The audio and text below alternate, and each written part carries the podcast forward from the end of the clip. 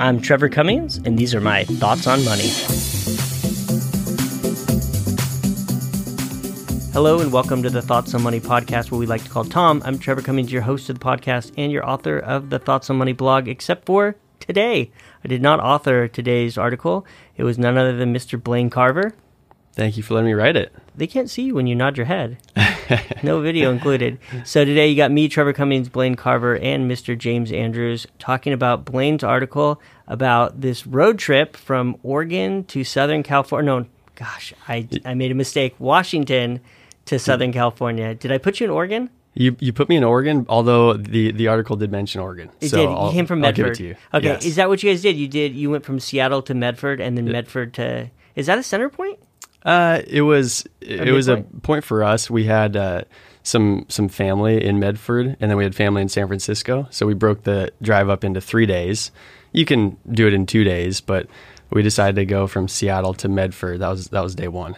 Fair enough. I wrote a similar article to this. I don't know if you ever read it, but it was actually you're go, you're talking going north to south. Yep. My family's up north, so I'm so used to going south to north. Uh-huh. And you have those two options, right? Like you you referenced, you can go the five freeway, which is uh, smells like manure, and it's quite boring and flat, or you could take the beautiful coast, but you're going to add about fifty percent to your drive time. Exactly right.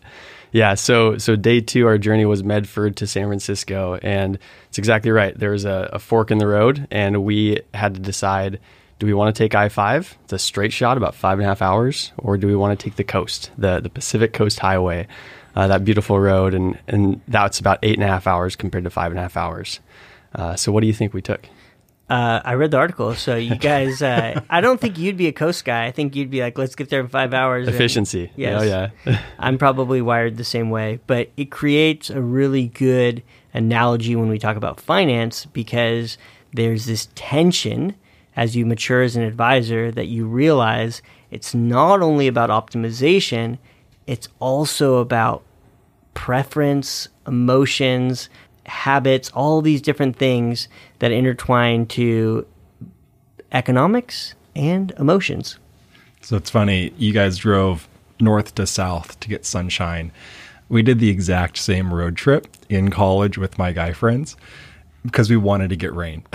so we went straight north to do the experience. And we also did the same thing. Do we take the boring route or do we take the fun route? And 100% of the time, for a guy's trip, you go with the fun route and just see what life has to offer.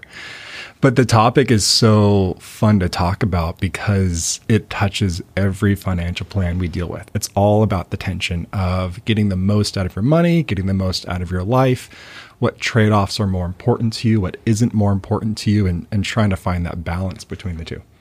You guys have little kids. I too have little kids. So have you seen the movie Onward? I have not. Okay. Nobody's really seen it. My kids have watched everything on Disney Channel. So, uh, but there's a moment where they're going on a quest, and there's one of the brothers that says like, "Okay, like here's the fastest way to get there," and the other brother Barley's like, "No, when you're on a quest, you never take the obvious route." And he takes a pen and he just like does these squiggles like around this mountain. And it makes no possible sense. And this is what I'm thinking about right now with you and your guy friends. Like we're on a quest. We cannot take the most obvious route. So, if you're going to bring that up, so we had a decision to make. So we were planning the night before, and like, well, do we rise early in the morning to beat the traffic and have a you know well planned start? And then someone said at Friday night, what if we just leave now? so we started the trip with an all nighter, which I don't recommend anyone ever start a trip with an all nighter, and it made the journey way more fun. But it's it's that chaos that you're just like, do you go the easy route or do, no? No, you you make it interesting. Yeah, this is a conversation between my wife and I all the time because I'm like, "Hey, do you want to just leave right now?" And she's like, "No, because you fall asleep." And uh, what happens? I do most of the driving. She's like, all of a sudden, it's like. 11 o'clock at night, not even that late. And she's like, You got the window down, you're slapping yourself in the face, you're pouring water on your face. Like, you can't stay up. And I'm like, But imagine it, the kids will be asleep the whole time. So, In a, any- in a perfect world, they might be. in a perfect world. So we'll steer back to finance. So maybe you tell us a little bit, Blain. I I know when you were cutting your teeth in the industry, you went and got some certifications. Um, you're a self-proclaimed nerd, so you like this idea of optimization. So maybe you can tell us about your journey and how you matured in understanding that it's more than numbers. Yeah. Well, shout out to my uh, first boss, Glenn Mars, because uh, when I was 21 and fresh in the industry, related to Bruno or no? No, no, and uh, he he taught me uh, two two rules. The, the first one was what we've talked about that every financial decision has both an economic and an emotional component. The second one is that as you age, the emotional component tends to weigh heavier. And and that was when I, as you mentioned, Trevor, got my CFP, got my licenses, and I was just excited to provide technical advice because I thought that if we just optimized the spreadsheet, maximized wealth, that was what it was all about. As I matured, I realized that every decision is tied so closely to our emotions, and you you can't provide a um, a, a, spreadsheet or a data or, or numbers recommendation without hitting on some emotion of the clients. So I find myself quite often as an advice giver using this language, and I'm bad at this because like once I figure out a, a, a, certain term that I like, I kind of use it a lot. So if you're a client, you're listening to this, you're like, oh, I've heard him say that so many times. But there'll be often times where I'm looking at a fork in the road, mm-hmm. right? And I will say, this decision will not make or break your financial plan. Mm-hmm. Therefore, I can tell you the route that's the most efficient, and I will also concede to your preference. I have regular discussions with my dad who's like, James, like, why can't I just retire right now? Like, why do I keep having to work? All my friends are retiring. I just want to be done. And so, oh, look, Dad, it's all about my inheritance. Like, you exactly. need to keep like, working. Dad, you will never retire. That's what I want to say. Um, and I say, well, Dad, like you, you kind of have these two habits, and one of them is y- you take your grandkids to Disneyland a lot, and then the other one is, is you give a lot of money away. And so, if you were to stop those two habits, you could probably retire tomorrow. So, do you want to stop taking your kids to Disneyland? Well, no. Okay, well, mm-hmm. it's a trade off. Like, sure, you can retire earlier, have financial freedom, but at what cost is that to you? At what point is optimizing the model not important anymore?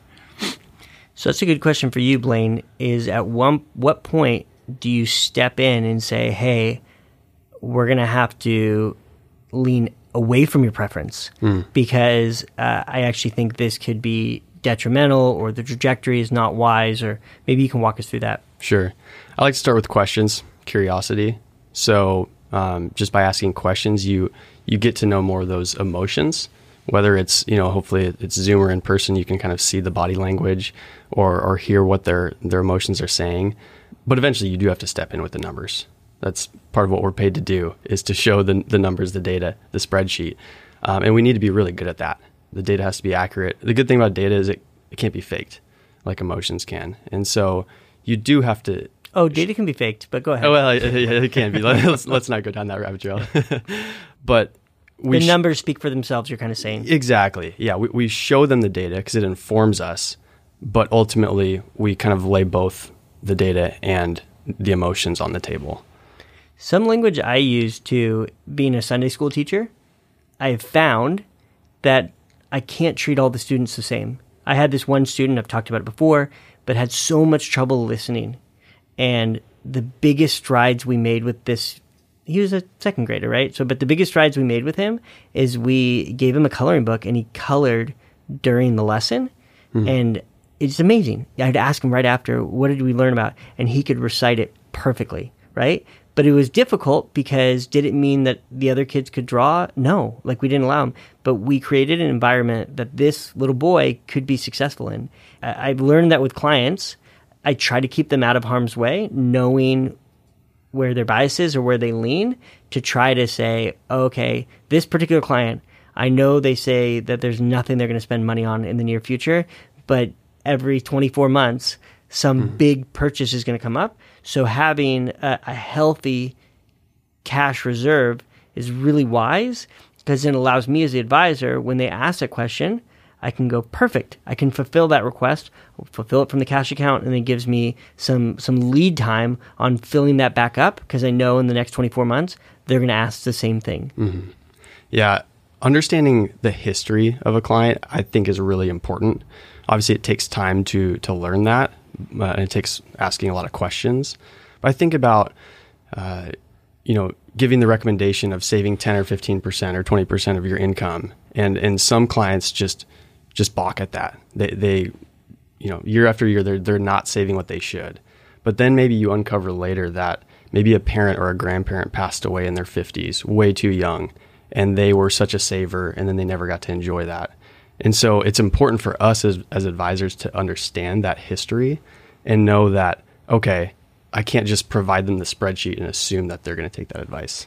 Yeah, I literally just got a phone call before I walked in here with somebody that I don't know well, uh, and they're they're exploring if we'd be a good resource for them, and they were saying, "Hey, what would your recommendation be?" And I'm like, "Okay, I'm going to give you two answers. I'm going to give you the short answer, broad stroke, mm-hmm. but I also have to be really honest with you. There's so many factors that would influence my advice that I'd have to ask a lot more questions, and I don't have the time right now. So understand, I want to satiate your question, and I'm going to give you a real general answer.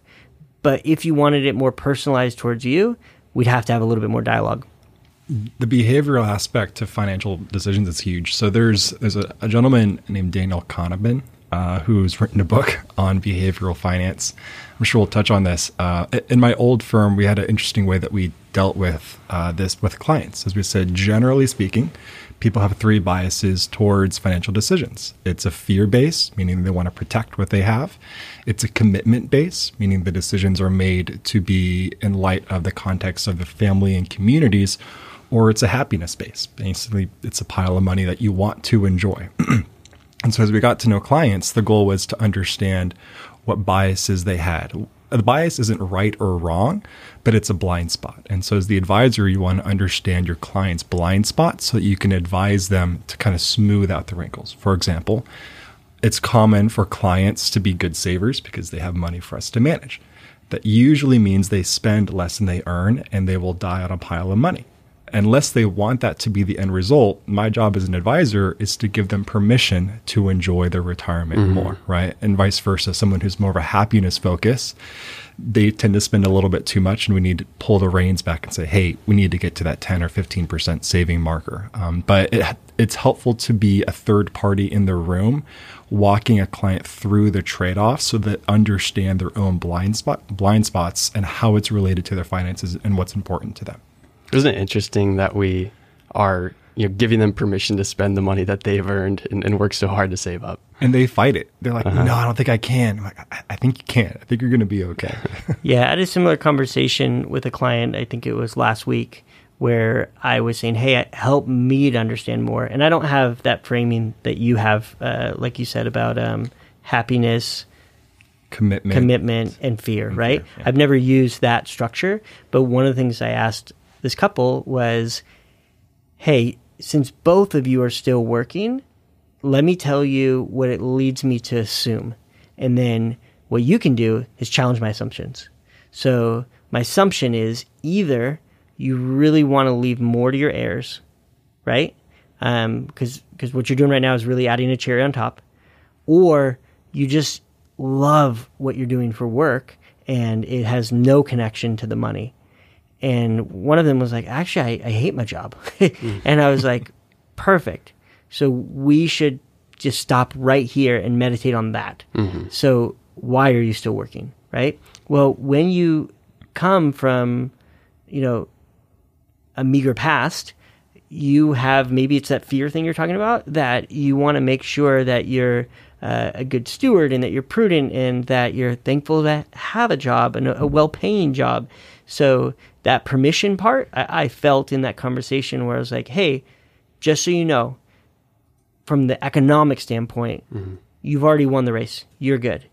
So from the emotional standpoint, you two, you know, you're a couple. You break away from me, and you and you guys chat and noodle on like, what do you want to do? Mm-hmm. Um, and I'm not telling you to stop working or or do any of that. I'm, I'm literally telling you, if you could spend your time anywhere, where would it be? because your finances have allowed that flexibility. And I just want to bring that awareness to you. Yeah, it's it's helpful to have a context with the plan where you, you can see an outcome. And I like you mentioned this, Trevor, at the beginning. Um, I really like how you frame it, which is some decisions uh, are are a must make decision, and some are a it doesn't really matter, doesn't have a huge impact. And so a common common question that comes up with clients, especially as they live in California, is, "Hey, should I relocate out of California? Mm-hmm. I know the taxes are bad. Maybe I don't agree with the politics. Right? Is this something I should do or that I can do?" And so some clients will run the plan and say, "Hey, look, if you stay here, your plan is okay. If you move to say Arizona." You can have an extra one or two thousand dollars a month in disposable spending. If that's a trade-off that works for you great. It's okay either way. And then other families it's like hey either we we work longer or we do relocate and it's more of a must-have decision. But yeah. giving clients the freedom to choose and say hey look here's here's how the chips have fallen and you can make an informed decision. As an advisor i'll direct you if this is like a must make decision or if this is a we have options and we can kind of punt it down the road decision i love how yeah. you frame that I really like scenario planning too maybe because I'm a big fan of In and Out Burger. Like when you walk in there, you can have one patty or two patties, right? It's a pretty simple decision, or you can have four patties, right? Uh, but I, I really enjoy being in conversations like you said about California, Arizona, doing juxtapose the scenario side by side and be able to unpack the cost benefit and really let them unpack it, right? Um, yeah. Because there's going to be familial decisions, there's going right. to be weather decisions, there's going to be, you know, the things that they like to do and their free time decisions. And to be able to unpack those by simply looking at something side by side is extremely helpful. Where I would give advice to a young advisor, right, is yes, somebody has hired you to give advice, right? But there is something powerful about equipping them with knowledge and helping them make decisions shoulder to shoulder rather than just say do this and not allowing them to know the why behind the what. Yeah, it's that partnership that's huge. Um, I just love how you framed that that conversation with the couple, Trevor, of kind of showing the numbers and letting that inform us, but ultimately, emotion. You know, most of us make decisions based on emotion, and so we inform with numbers, but we ultimately make decisions based on those emotions. Do either of you guys have an example where you saw the emotions leading very strongly one way, but you understood that the economics were like almost a polar opposite. Polar opposite, as in like this won't work. Yes. So I'll start, and then if you guys have examples, I love case studies. I just feel like it it really can uh, humanize what we're talking about. So I know an individual, and uh, they love reading the news right? So they digest so much content that because the news can can make a certain spin and can cause a lot of fear, like you're talking about, this person has a, a tendency to always want to flip the switch. Like, hey, maybe our portfolio is I'm making this up, but like 70% stocks and 30% bonds. Let's go all cash. And it's like a pretty normal conversation that I have. So I can empathize that, hey, you spend a lot of time digesting a lot of content, which leads you to have a certain paradigm about how the world works and what the future has in store. But I also know that equipping him with uh, the ability to push that red button is not good. So mm-hmm. him and I have gotten to conversations before where I kind of put my hands up, like, I can't be your advice giver if I let you push that red button. But it's your money. So don't take this wrong way. I am I am standing in front of the red button for a moment to allow you to say if you still want me to partner with you, collaborate with you on this, I can't sign off on pushing the red button. But it's your money. It's your preference. So if you want to, I will simply set aside and remove myself from the equation. But it, it, it I've had the conversation more than once. That's hard. I, I have a different example, but uh, just speaks to the you know emotions and, and, economics. But we're fortunate enough to work with a lot of clients who have a, a lot of wealth and wealth that they'll never spend in their lifetime. And often we can present the spreadsheet, and it's it's clear that they're going to you know die with a, a pile of money, as you said, James. And that's interesting because when we talk about our allocation, investment allocation, these types of clients you could stick them in 100% cash and they would just be just fine for the rest yes. of their life. You could also stick them in 100% stocks and they'd be just fine for the rest of their, their life. And it's interesting because you present those two options and you really just get to see what's important to the client. If the client says, I want to be 100% cash, well, that tells you that peace of mind is probably of paramount importance to them. Now, if a client says, I want to be 100% stocks, that means there's some sort of legacy that they probably want to leave, whether it's to charity or kids. So I love those conversations. Yeah, I like how you frame that too, because I personally like to live in the extremes because it helps us find the middle ground mm-hmm. where that person should live.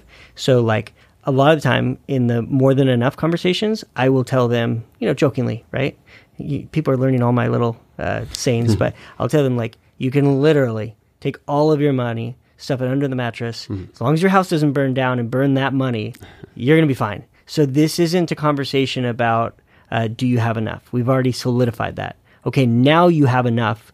What does good stewardship look like? Mm-hmm. There's so many examples I can think about of folks who who've oversaved and over, underspent um, from that fear base. Uh, just because we, we talk to those people a lot, I can think of just on the flip side of it. Um, there are there are families that I've met with who Blain, you referenced this earlier. They had a tragedy earlier on in their life, mm-hmm. whether their parents were diagnosed with something or a friend was. And so they got a taste for how fleeting life can be mm-hmm. and that it, it could be gone at any time, which is a very real dose of reality for a lot of people. And so they'll take that with their finances and spend down. They won't save, um, and it's it's a hard thing because the emotions are overriding the financial decisions. And so, mm-hmm. like, hey, guys, like you have kids. If this continues and you are healthy, your kids are going to have to support you. Is that your intent? And it's like, oh no, my whole point is to not be a burden on my family. And so, okay, then let's mm-hmm. work through this. Let's understand the what if extremes on, hey, if you were to pass tomorrow, here's one extreme. But let's put this on the other extreme and say if you were to not pass tomorrow, but you were to live to your 90s, what would this look like as well? And mm-hmm. I like the extreme example because it showcases the variety of outcomes that can come from a client's life and say, hey, look, we, we don't know what's going to happen. We really have no idea. But we know what's important to you. We know where your heart is. Our, our job here is to help you navigate that decision and make those trade offs in the best possible way maybe you're single and this is the time for you to just spend your money and have fun, that's fine. Mm-hmm. If you're in a different stage of life with different responsibilities, it's time to rein that in a bit and start thinking long term future. Mm-hmm. Um, but people have these emotional biases and they don't realize that they do many times because it's so innate with a personal experience. Speaking of the saver mentality, I had a really interesting um, financial planning experience when I was fairly young in the industry. I had a clients who got pregnant with triplets, and uh, she was working full time. He was working full time. Uh, he was a classic saver. Uh, he really felt that burden of of saving as much as he possibly could, and you could see the tension when they came in for the financial planning meeting, telling me that they're pregnant with triplets, and just unpacking this emotional uh, excitement, but also financial burden of, of triplets and you could tell that the the wife wanted to stay home with with the, her three babies, but there's this tension of, but we're not going to be able to save for retirement. And I was able to show them just on the spreadsheets, again, starting with numbers. Uh, hey, what if we just paused retirement contributions for many, many years? What would that look like? It still looked fine. So hopefully, giving them permission to say you can make the decision that's best for your family. But that was a fun conversation to to walk through. Yeah, I've, I've come across people too. I, I, can appreciate what you guys are saying about encouraging people to save. But from my experience again i'm not saying this is the right answer but from my experience sometimes it can be hard to convince somebody to adopt that new behavior. Mm-hmm. so sometimes where i'll go is say hey let's say this hypothetical person has really good income and they're the sole income owner the sole, sole income earner in their family. I'll encourage them be really intentional about getting sufficient life insurance and mm. sufficient disability insurance now um, because you have a high level of confidence in your ability to earn income, which I can appreciate. I know how you're wired, but that way it gives you a safety net if, God forbid, your tour duty ended early or um, there was some disability that uh, made you unable to work.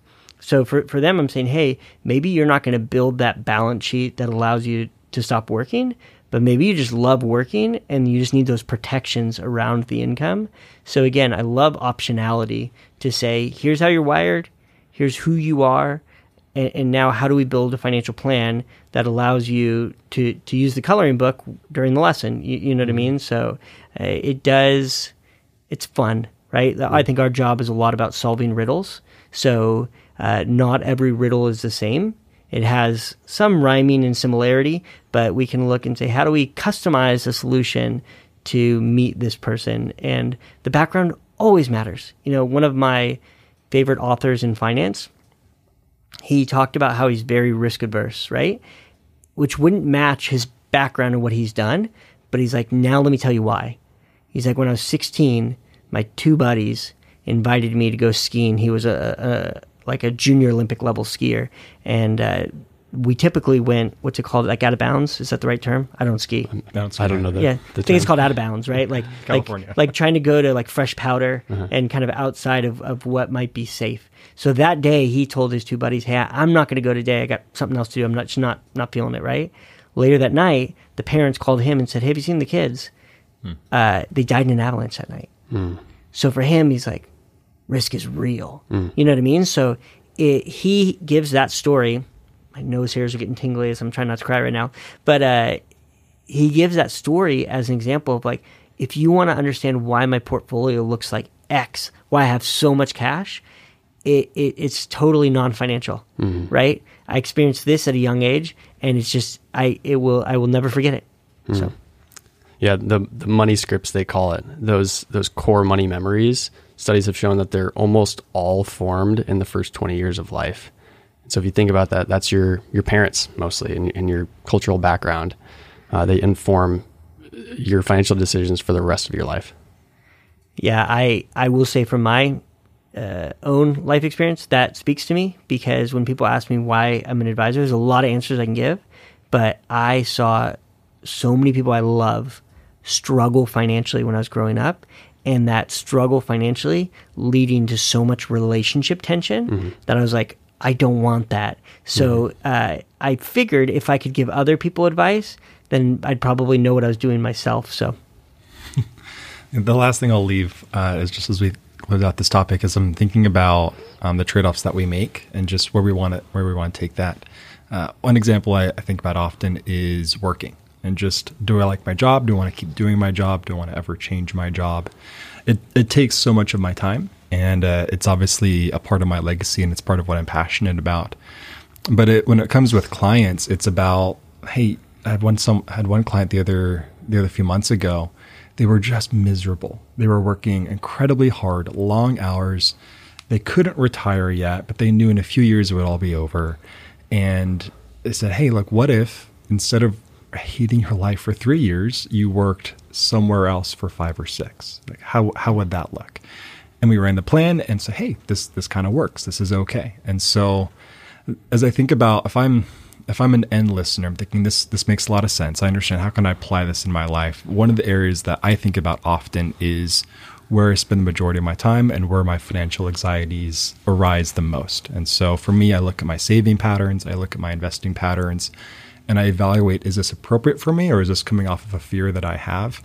Is the work I'm doing something that's meaningful to me or is this also fueling a fear or happiness motivation that I have? And taking a minute to have a self reflection moment on the decisions that affect 80% of my outcome, right? Usually that 80 20 rule, right? 20% of your decisions, mm-hmm. 80% of the outcome. Yeah. And taking stock of my life and saying, okay, the, the decisions that make the most impact, what are the inputs into that decision and am I actually in agreement with what those inputs are? I'll just kind of, as we close out our time, this topic, this article, it, it's why I love my job. It's why I'm in this industry, is because we get to walk with clients through the highs and the lows emotionally. Uh, we get to talk about life dreams and life goals and aspirations but yet I also get to go back to my my spreadsheet, right? I, I said in the article I'm a numbers nerd, and I, I, do love the numbers, and so you get to pair the best of both worlds in my mind, and I, I, can I think for both of you it's probably the same, but it's just fun. It's fun to walk through these uh, highs and lows with clients, and uh, just help them help partner with them to make decisions that um, don't just maximize wealth at the end of the day, but actually achieve their goals. Yeah, I will amen to that. I'll add too as my closing thoughts. The article I'll probably write in the next couple weeks is I'm just so interested because I love people, like you guys love people as well. And when you get really close to somebody, you can start to see themes. And I think some of those themes can uh, be negative, right? So to be able to go shoulder to shoulder with somebody uh, as a brother um, and be able to say, hey, here is a theme I'm seeing. And it could be financially, it could be faith driven, it could be all these things, and, and say, hey, where is this theme coming from, right? Like you can see this how it's surfacing, but going a little bit deeper into where's the root. Um, that is very enjoyable, gives a lot of purpose, a lot of meaning to conversations, um, and helps us, like James said, to one be introspective, mm-hmm. uh, and two to mature and to grow. And um, the fun thing is, we can use finances as a platform, a safe platform, yeah. to talk about those things, and then we can be thoughtful on our own. Is does this overlap into how I operate as a father or a mother or a mm-hmm. husband mm-hmm. or a wife or a son or a daughter? Um, right. So uh, it seems like valuable conversations with uh, candor and honesty, uh, truth and love can really be uh, a positive attribution civilly to our society and all these things. And uh, it, it, it gets us excited about doing exactly what we do. So, um, Blain, thank you for writing the article. We appreciate that. Thank you. Thank you for letting me. Hopefully, James will be writing an article here in the next few weeks, it's and coming. we'll talk about it on this podcast. um, we will ask that you rate the podcast. Five stars are preferred. You can leave comments.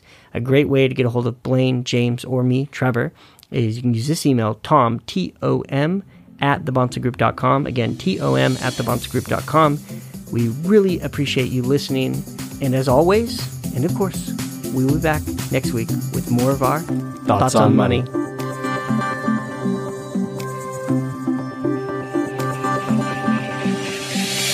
Bahnsen Group is registered with Hightower Securities LLC, member FINRA and SIPC, and with Hightower Advisors LLC, a registered investment advisor with the SEC. Securities are offered through Hightower Securities LLC. Advisory services are offered through Hightower Advisors LLC. This is not an offer to buy or sell securities. No investment process is free of risk, and there is no guarantee that the investment process or the investment opportunities referenced herein will be profitable. Past performance is not indicative of current or future performance and is not a guarantee. The investment opportunities referenced herein may not be suitable for all investors. All data and information referenced herein are from sources believed to be reliable. Any opinions, news, research, analysis, prices, or other information contained in this research is provided as general market commentary. It does not constitute investment advice. The team and Hightower shall not in any way be liable for claims and make no expressed or implied representations or warranties as to the accuracy or completeness of the data and other information, or for statements or errors contained in or omissions from the obtained data and information referenced herein. The data and information are provided as of the date referenced. Such data and information are subject to change without notice. This podcast was created for informational purposes only. The opinions expressed are solely those of the team and do not represent those of Hightower Advisors, LLC, or any of its affiliates. Hightower Advisors do not provide tax or legal advice. This material was not intended or written to be used or presented to any entity as tax advice or tax information. Tax laws vary based on the client's individual circumstances and can change at any time without notice. Clients are urged to consult their tax or legal advisor before establishing a retirement plan.